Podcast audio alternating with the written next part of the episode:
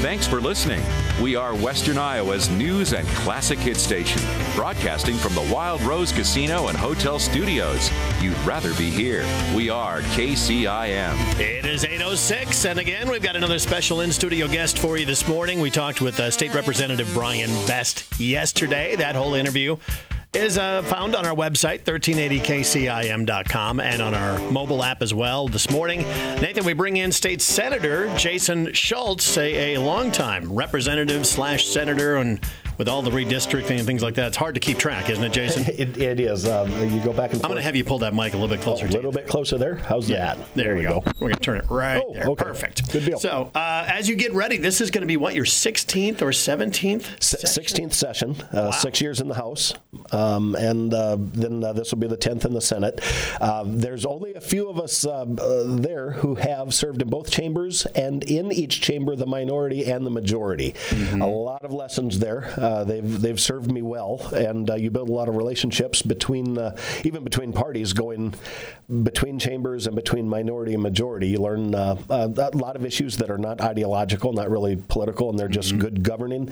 You you learn to build relationships so that things like that can happen. So, what have you learned over those 16 years? I mean, how, how to be an effective lawmaker? Give us give us your thoughts on that. Build relationships and uh, and and by that, what I mean is have conversations. Learn learn. Uh, uh, it doesn't work for everybody. You, know, you get a lot of uh, a lot of folks' personalities just don't mesh. But if you can find a personality who uh, uh, is is generally like minded for the betterment of of Iowa, um, get to know them a little bit.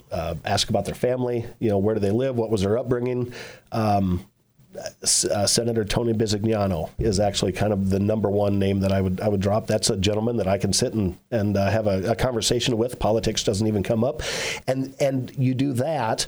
And then when an issue, contentious or not, uh, comes up, you start from a, uh, position a, a, common position as opposed to an antagonistic position. It's done a lot of good, and then but then at that same time, you, you're, you're both adults representing positions, constituencies. He's uh, South Des Moines. I'm you know Western Iowa.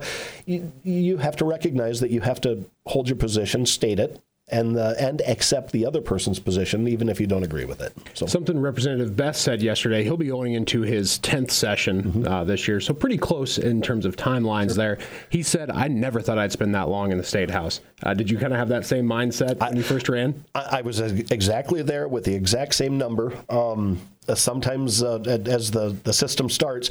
So my first uh, first two years in the House, I was in the I was in a Democrat trifecta, just the opposite of where we are now. Uh, then uh, for four years in the House, it was a split legislature uh, with the the Democrats had the majority in the Senate and Mike Gronstal being the majority leader over there, Kraig Paulsen over in the the House, and then uh, I, I, ran for the, the Senate after a retirement of uh, um, a very popular uh, Nancy Boettger, the senator from Harlan.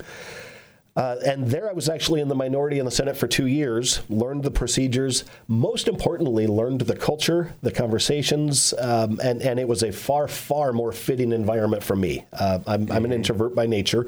Uh, 100 representatives. I do not buy that for a second. no, I'm sorry, but it's true. It's true. Um, 100 personalities was too much for me to handle, uh, so I, I, fell into uh, just working with a certain number, and it was always the you know mm-hmm. it just wasn't the factions who were dealing with the issues I need to uh, deal with. Uh, in the House, it's a little or in the Senate, you have half that number of personalities. It worked better, and in the election of uh, 16, uh, we we gained the Republican trifecta, 17 until yeah. now. So so the last the, the last uh, eight years have been what really have uh, uh, made the career uh, all worth it, paid the price with all the different lessons, the mistakes I made, mostly mm-hmm. in the House. Um, it's, just, it's not always been easy, though, having that traffic. You don't always agree, the House and the Senate. We talked about that with Brian yesterday, saying, you know, certain bills would pass in the Senate, but they wouldn't pass in the House. I mean, it's not, it's not like it's all just, oh, here's what we're doing, and everybody just shows up and votes. Uh, uh, agreed. I'll drop another name that I hope a lot of listeners remember, a, a very honorable man, Senator Steve Kettering of, of Lakeview taught me that uh, when I was very first in the uh, the Senate in the minority. He's like, now be careful what you wish for. Mm-hmm. He said the arguments can be a little more difficult yet when you're when you're dealing with friends and differences. So, so starting to jump into some issues. One that stands out, I think, as will likely be one of the key issues been talked about, uh, is is state income tax. So a couple yes. years back, uh, the the bill got signed to basically cut the income tax progressively to 3.9 percent starting in 2026. But mm-hmm. now the goalposts have moved a little bit, at least from from the governor's perspective, and I believe from the Senate's perspective as well as elimination of the state income tax. Uh, how do you see that? That legislation potentially finding a solution because I don't believe the House is quite as on board as the Senate might be. We are. Uh, we're going to have a very detailed math discussion. So we're, we're looking at, at some different goals. Um, the uh, the major tax bills were 2018, 2022. There were a couple. Uh, there was an instance of accelerating the graduated income tax cuts. And and that happened. And and that happened because just exactly as I expected to happen in 18 when we actually did this when you cut revenues you actually or when you cut taxes you actually increase revenues because the money you leave in the economy spurs economic growth. Uh, you get more activity you get more revenue. Well our point was to leave more money in people's pockets. It was not to stack cash at the state level. So we didn't so so we accelerated the tax cuts to make sure that that uh, that money would stay in people's pockets uh, it happened again. Revenue kept coming up, uh, but we we are reaching a point where there's a, a, sense that we went into this with a plan, and there are. Uh, I, I want to be very careful about this there are no warning bells and there's no alarms going off. It's just the opposite. What we're seeing is uh, the, the icing is off the cake, and now we're getting down to the actual. Uh, let's let's take a look. If we if we're going to get down to the long long term goal of zero percent income tax, which I'm a full fan of. Uh, time value of money means that the the quicker you accelerate those cuts up front, the longer that goal takes to to um, arrive. So the the, the concerns that I've heard about not being able to meet our, our obligations, not being able to take care of it, they they've been they've been proven that that didn't happen. But what we are what we are seeing in our very long range is that uh, uh, six eight years out, the uh, uh, just as tax cuts are going to do, we are uh, we're, we're thinning that margin. So we're we're going to have a math discussion on how fast do we want to uh, accelerate uh, tax cuts, which are, are always a good thing for the economy, uh, versus reaching that final goal of zero. if we act too fast up front, we may we may push that that end goal out to the point where where it may not be achieved. Um, what, so, what about states like Kansas? They tried this too, right? And didn't it fail miserably there? Yes, it did. So we did almost the opposite of what they did. We controlled spending before we cut taxes, and that was what. And they didn't control spending ever. So they also ran into a, a, a a bottoming of the oil markets. They are actually a somewhat of a, a they have some oil income. Uh, there were a couple things that all happened at the same time, and they didn't control spending. We actually are spending 88% in, in the last budget, 88% of our ongoing revenue. Um, we, we are in the driver's seat. Uh, there. Uh, so so Kansas was the example that we used to show us how not to do it. We didn't copy them whatsoever, and and actually we're we're starting to get people.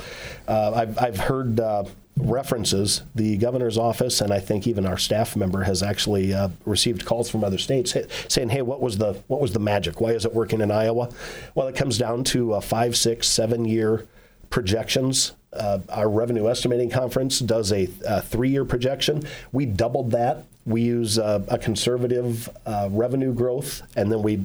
So uh, the average rev, uh, the average uh, growth is four percent. Just going back historically, we use a three and a half percent growth model. Everything we do leaves a margin, and it's working. So, on another tax issue, this one looking at property tax, this was action taken last session to try and limit budget growth for cities and counties.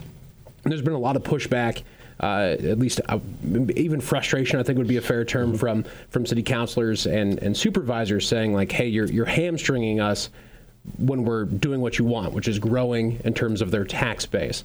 Uh, is there any consideration at, at the state house to potentially look at changing how that process works at all?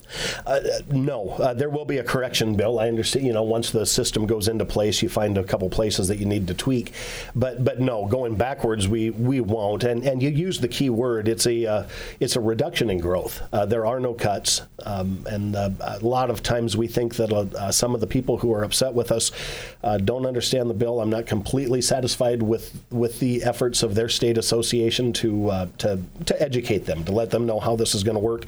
Uh, what we generally did was uh, we collapsed several categories of separate levies into one, so it's easier for the taxpayer to see, you know, what where their money's going and, and if there's an increase or not.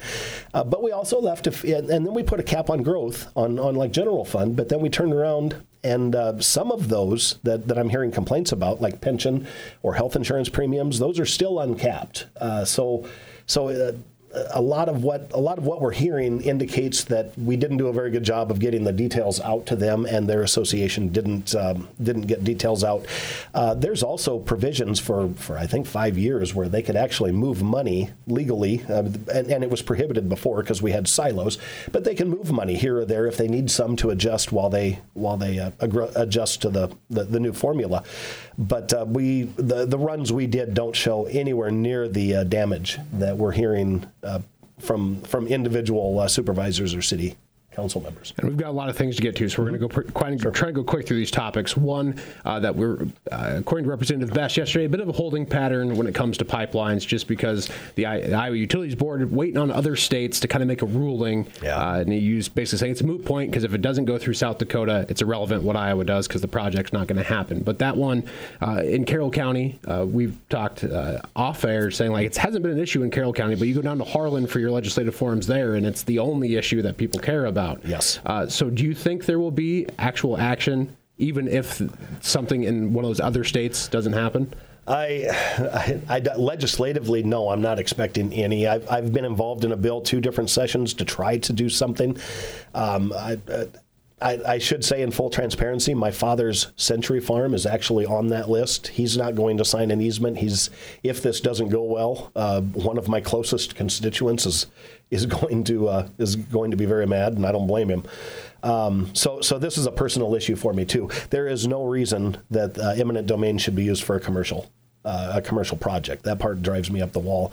But um, I've, I've been I was commerce chair and brought a, and tried to bring a bill out of committee. The next year I was actually on the subcommittee and we tried to get it out of subcommittee and we couldn't get it done. Uh, the the Senate side has been. Been been working on it, and we keep running into uh, there's just not quite enough support for for multiple reasons. Uh, but uh, I, I, do I, I do wish the IUB would just say no. This is this is not a legitimate use of eminent domain. Yeah, for a commercial business to come in and try and use that. Uh, let's talk about the, the savings accounts for, for private schools sure. and things like that. Uh, are, are, you happy with the way that's going right now and the way it's going to progress? And what do you say to the public schools? Um, uh, yes, um, I am happy. The, the rollout uh, done by the executive branch, the governor's team did a wonderful job setting up a vendor and doing the, the rollout itself. Uh, that would have made it much harder for uh, for just for the program to be successful. But so we got through that hurdle. The demand is larger than we expected. Um, that that's uh, pretty well known. Uh, I'm I'm happy with it. I, I think it's going well. So in uh, uh to the to the public schools, uh, certainly I'm uh, first of all out here in Western Iowa we have much less mm-hmm. uh, much less opportunity for for choices. Carroll being the obvious outlier in that we have Kuemper and we have uh, Carroll Public. Uh, the bill gives uh, Carroll Public about a million additional property tax dollars uh, because we're because the, the whole thing was about consistency. That if the state is going to take on the the uh, responsibility of funding and education. We're going to include all children and not those who choose out of the, the public. But the flip side of that is, uh, if if that child is going to be in the school district, even if they go to a, a parochial or a private, they count for public uh, for p- property tax uh, purposes. For Carroll Public, that ends up being about a million dollars uh, new new money uh, each year.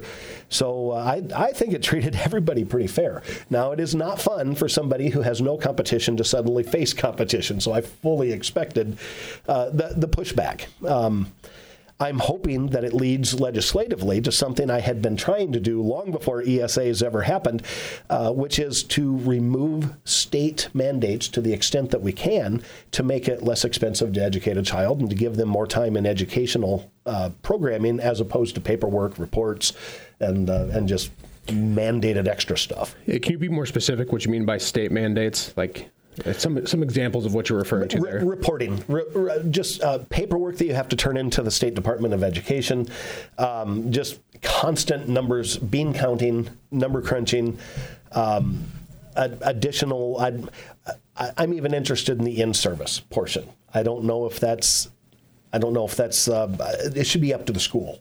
Is I'm certainly not against it, but uh, it should be up to the school, and it shouldn't be part of a uh, of a of a state program. You know, saying that we need to do this. We're going to.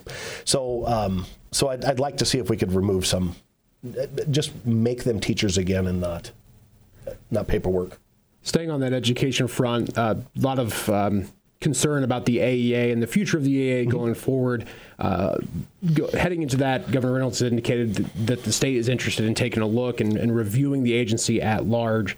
Hasn't been any overt saying like, "Hey, we're going to cut funding" or "We're going to no. re- remove the agency." None of that.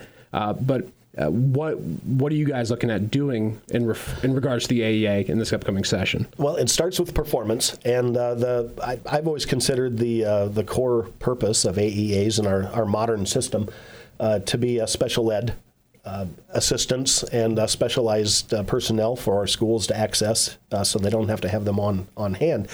And and the, the performance hasn't been keeping up with other states. I, I don't have an accusation or a charge to, to do that. that. That's what the numbers are telling us. So we're, we're we are taking a look at the efficiency of, of tax dollars going there. Why why are we not keeping up with other states when it comes to uh, uh, they're measuring the gap between students who are not receiving special ed and the students receiving special ed. Are are are, are the folks in the programs keeping up with the general population? Um, now, if if they weren't in, uh, being in a program means that there is a challenge there. Uh, so you're going to see some type of gap there. However, it, it, should be as small as possible, and, and in a perfect world, you even that out.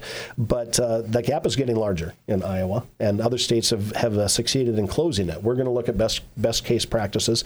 I, I'm going to predict uh, here just a week, just days before session starts, that the the the bottom half, the bottom two thirds of AEA employees are going to see either no change or or more resources coming to them. The top half or top one third are going to see. Uh, some in, some efficiencies imposed. Uh, we we believe we believe there's some efficiencies meaning meaning maybe that maybe there's too many middle managers, maybe there's too many levels of bureaucracy, maybe there's uh, just uh, maybe there's some kingdoms being built.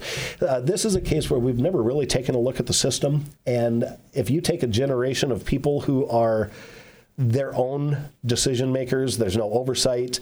Um, and and money just keeps coming in. So uh, we we put in uh, 244 million dollars last year. They get another 250 million from the federal government. Their their state aid actually goes up with K-12 state supplemental aid. So they have an increasing. Uh, um, increasing budget uh, with almost no oversight. It, we're going to provide some oversight. There's no target. There's no. I, I don't know of a predetermined yeah. end oversight kind of meaning more regulation. Or, or budget, or, or, or, well, something's going to happen to the top third because we're worried they're not doing their job. Uh, they're, they're, the ones responsible for the outcome, the mm-hmm. performance. Um, more regulation that might be too broad, but but we might tell them a little bit how to how to structure the the flow chart. And so this is something that is now going to become. I'm, I'm, just getting some breaking news on that's come through that there have been reports of a school shooting in Perry, which is now likely oh, going to become a major issue. I, I, have no significant details on this at all. This is kind of happening now, but oh, this is going to be a conversation that's going to come up in the legislature now, yep. without a doubt. Yep. Um, so moving forward, I mean, just kind of a baseline reaction to to that news. What an absolute uh, tragedy! No child should have to go through this. Absolutely. I mean, that that's just, uh, yeah, we're just, apparently, Nathan, you just got that on your phone. Yeah, right? Just, just I mean, as we were talking, um, so I wasn't, I, I, will fully admit I was not really listening to what you said there. No, so. no uh, and, and, and what parent? I mean, what a, mm-hmm. what a mm-hmm. nightmare. Yeah. But I mean, school safety is a concern. It's been talked about for a long time. I mean, since I was a child, they've talked school safety. Yep. Um, what can the state do on that edge? I mean, just initial reaction to that. Well, last year we tried to provide, uh, uh, and and this uh, this you know we were talking earlier about a potential hot topic to come up during session. Uh, we may have just moments ago on live air, we may have just found it. Uh, so, what is your inclination up. after hearing that? What, what would My you think would be reasonable for the state to do? Well, last year we tried to support the two school districts who were, were seeking to allow uh, employees, school employees, to be armed. Uh, we ran into an insurance problem. I, I want to see us work our way through that. The the the indisputable fact is the easiest way to keep uh, uh, violence down in school is to have some. The easiest way to keep numbers of, of uh, loss down in a school is to have somebody there who can react within seconds. Uh, waiting minutes, uh, tens, dozens, half hour for a reaction to come in and stop it is unacceptable. We've seen that in multiple cases where where where the violence continues until somebody uh, I'm going to use the air quotes official comes in to take control. The the indisputable fact is if somebody is there to stop it on hand that is going to be better than waiting for waiting for somebody who's not on premises. Is local law enforcement on board with that? I mean, are any kind of law enforcement agency on board with that plan? Some are. Uh, nobody's going to take an official position on it, but some are that, that I've talked to. But that's all private personal. I mean, so individual by individual. And, and I mean, this is breaking news. It's uh, we're kind of putting you in a bad Yeah, spot to even talk about it. So we'll once we get done here. This is a belief of mine. I'm, I'm okay talking about it yeah, so uh, I- without preparation. Uh, It's just it's it's just tragic to hear. Not Yes. not the way we typically want to do our news reporting. Um, Absolutely not. It seems uh, almost crass to talk about anything else. But one thing that uh, I did want to touch on before we had a chance to was pharmacy benefit managers. Uh, and and how that has gone. A couple sessions back, you guys got kind of a study bill put through to look get numbers and get some Yep. figures. Took a little bit of action last year, but it sounds like this this might be the year that something significant comes along. There, there is a chance of that. This is my chance to give uh, our uh, my friend uh, Brian Best, our, the retiring representative, give him the shout out. He's been a leader on this since years before it even became a public issue. He was ahead of the ball on this. Uh, two years ago, we did. We we could only get an information, a data collection bill through uh, due to the, the the high amount of uh, controversy and, and lobbying. Uh, it was uh, it was con- if we did something wrong, there was a concern that we would raise people's premiums, health insurance premiums. Um, so we did a data collection bill. We didn't do anything last session because the data had not been collected, and and there was some people chomping at the bit to do it anyway. But we collected the data. And now we're two years, two sessions extra. I hope we do something uh, serious about this. I just I I just believe there we are onto something.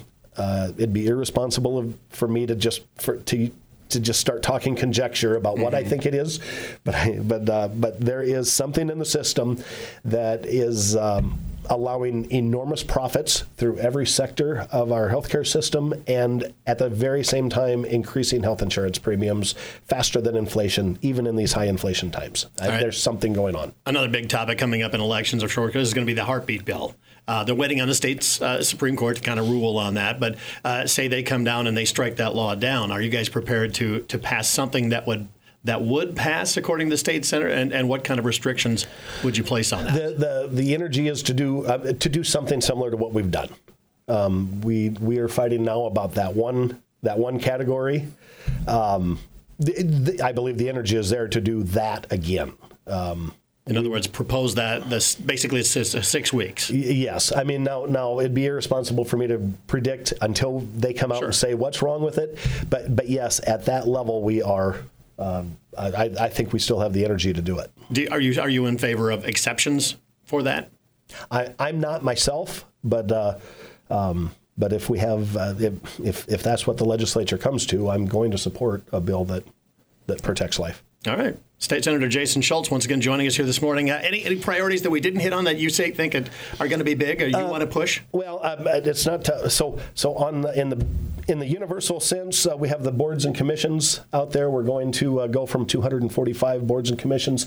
Governor's bill is going to take that down to 140, 135 somewhere in there. I've got that number here, but but uh, and, but and and I don't worry about the actual numbers now because it may change going through legislation. That's going to be a big headline going through early in the session, and then myself, I am uh, as a state government chair, I am always working on ways to build confidence and the sense of integrity in our election system. Uh, the focus right now this year for myself is to look at the voter registration lists and just make sure they're as clean and accurate as possible. And uh, I worked for six years to get uh, the, the same technology in our welfare applications uh, to make you know just asset checks and, and residents. We'd like to use that that technology for our registration list to make sure that everybody who is on the list lives here, is alive, uh, you know, just meets the basic. Uh, so. Uh, uh, we just want to make that as clean and transparent as possible. Has there been problems with that in the past? Uh, yes, we have uh, citizen grassroots groups that uh, that go through. They use the national uh, change of address uh, databases. Ob- obituaries, de- you know, people who pass, and they are finding people who just haven't been removed yet. There's no accusations of fraud or people using those. Okay. But uh, but the system, the, the people expect the, the registration lists is continually maintained and as accurate as we can make it. I think this will be a good move to do that. It's it's more along the lines of avoiding the near occasion of saying, right, don't give the opportunity for fraud, even if it hasn't been used. Correct. Yes, if if it is a legitimate function of government, it should be as efficient and accurate as possible. All right. So introvert, come on. I'm not buying that for a second. Not a chance. Jason Schultz, once again, thank you so much, Jason, for joining us, and uh, and we look forward to hearing you guys uh, and throughout the, the legislative session on what's going on. Thank you for the time on air. Happy New Year. All right. Thanks, and once again, Jason Schultz joining us here this morning on KCIM.